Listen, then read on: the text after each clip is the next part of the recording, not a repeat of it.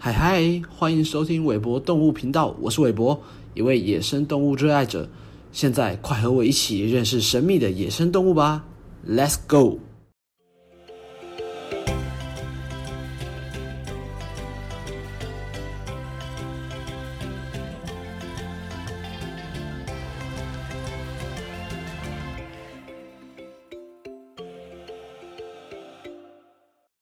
嗨嗨，各位听众朋友，大家好，欢迎来到韦博动物频道第四集。这也表示韦博动物频道已经存活一个月喽，有点开心。相信只要有大家的支持，这个频道就能继续下去，也为生态保育尽一份微小的力量。在这里，韦博再一次邀请大家，若大家对韦博的说话速度、音量或节目的各方面有想法，都可以直接私讯 FB 或 IG 的粉丝专业哦。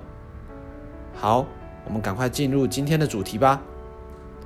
今天的主题是来自韦博的朋友扣扣，最近领养了一只猫，所以想养动物或宠物，不一定要用购买的，也可以以领养代替购买哦。不仅是给这些毛孩一个温暖的家。也杜绝不人道的犬猫繁殖业者。说到猫，大家知道台湾也有一种猫是野生动物吗？答案应该很多人都知道吧，就是我们可爱的石虎。台湾石虎是亚洲豹猫的十二个亚种之一。亚洲豹猫是亚洲的小型猫科动物中分布最广泛的物种，栖息在相当多样的自然环境中。早期文献显示。石虎曾在台湾普遍分布于全岛低海拔山区。一九七四年的文献提及，虽然石虎仍是全岛性分布，但已逐渐减少为只有部分区域常见。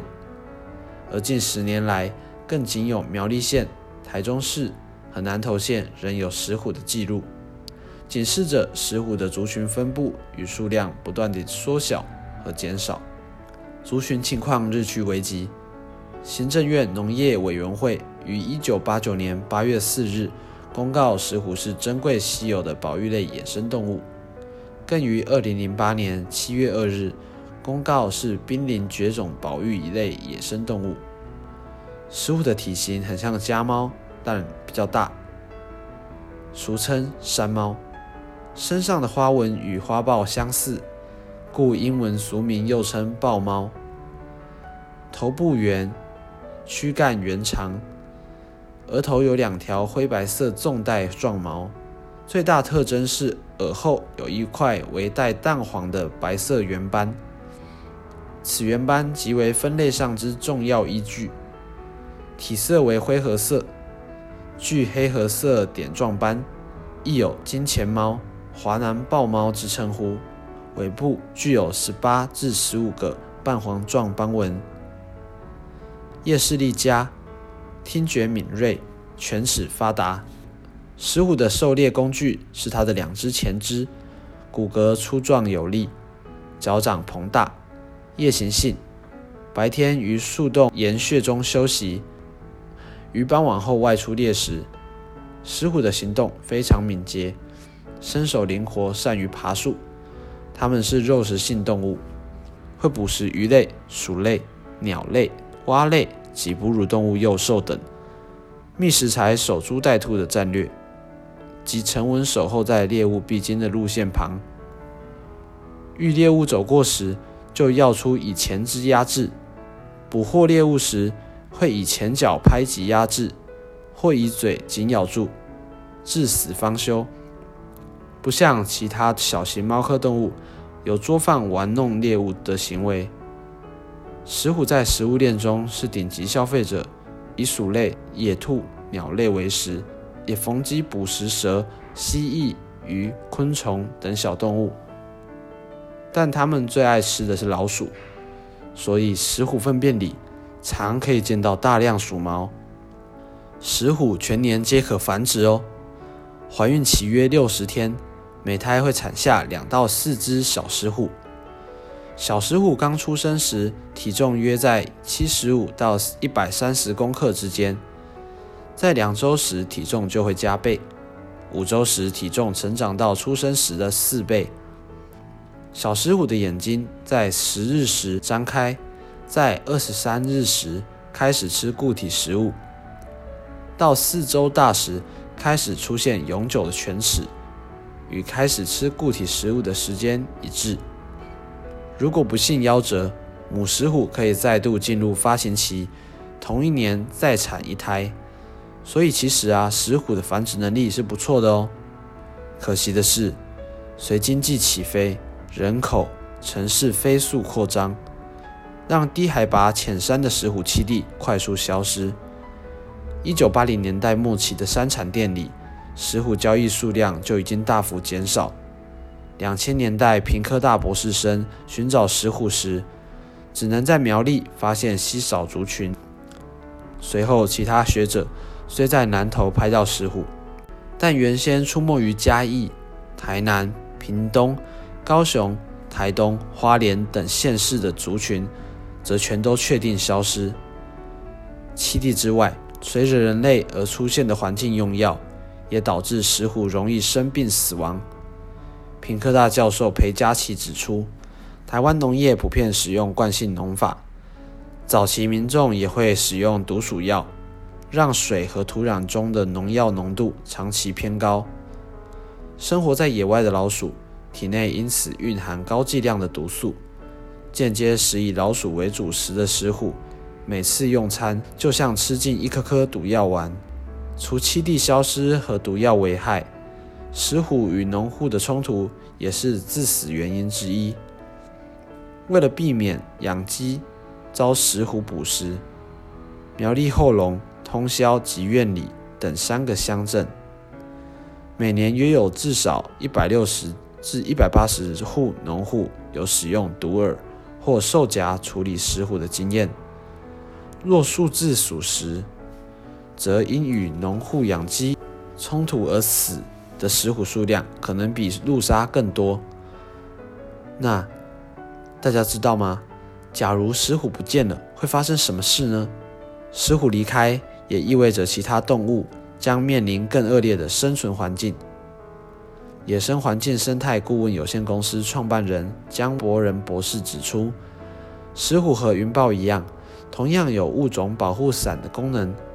所谓的保护伞物种，指的是对栖地大小、品质要求较高或较敏感的物种。在环境恶化等不利因子出现时，通常会最早灭绝。换言之，若这些物种不受影响，它们也会像保护伞一样。必应其他生活在同一地的生物，因此，当石虎灭绝了，同样生活于森林、草生地的生物，恐怕也会面临严重的生存威胁。西表山猫是猫科豹猫属的日本特有亚种，与台湾石虎可说是血脉相传的表兄弟。西表山猫在一九六七年首次以新品种公开发表后。更被誉为二十世纪生物学上的重大发现。根据统计，珍贵的西表山猫目前仅存一百多只，已被列为濒临绝种的物种。因此，除了西表岛民外，全日本也非常重视西表山猫的保育。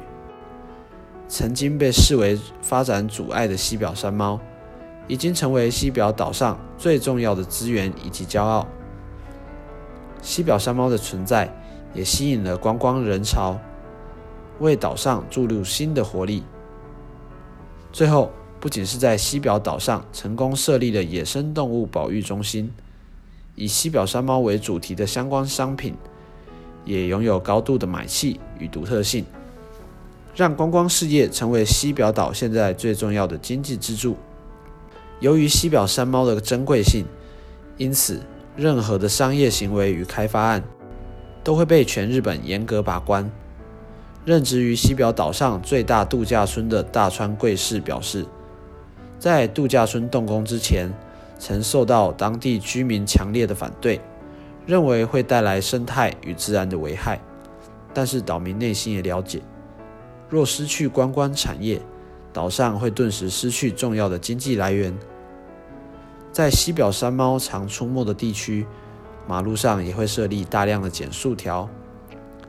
现居西表岛的小林先生表示，在台湾，减速条是为了让车辆减速慢行，是为了驾驶人而设计；但在西表岛上，减速条是为了让车辆在行驶路面时震动发出的咚咚咚咚的声响，借此提醒西表山猫跟各种小动物远离道路，以减少交通事故。是为了山猫而设计。西表山猫与石虎同样身为原生猫科动物，但命运却如此不同，令韦伯感到不胜唏嘘。如果我们希望云豹灭绝的情况不再发生在石虎身上，如果我们希望如闪灵般的石虎仍然能在台湾的山野里悠游，如果我们希望还能在台湾的山野里看到美丽的原生猫科动物，那么，我们就必须认真面对石虎的保育工作。如何提高当地居民对石虎的保育观念，减少石虎与当地居民的冲突，并降低人为活动开垦开发对当地自然环境的干扰和破坏，以及预防家猫家犬这些由人类引进的外来种对石虎的食物竞争、疾病传染和杂交等问题，都是绝对值得重视的课题。我们虽然不能亲身参与这些野生动物的保育行动，但我们可以一起传达这个理念，为的是使万物都能永续生存发展，一起在这颗美丽的星球上生活。好，今天就讲到这边，谢谢大家耐心收听，欢迎所有听众朋友追踪韦博的 FB 及 IG 的粉丝专业，并透过粉专与韦博交流哦。若有想认识，或想听韦伯介绍的野生动物，都欢迎点选下方说明栏的 Google 表单填写。那我们下周同一时间再见喽，拜拜。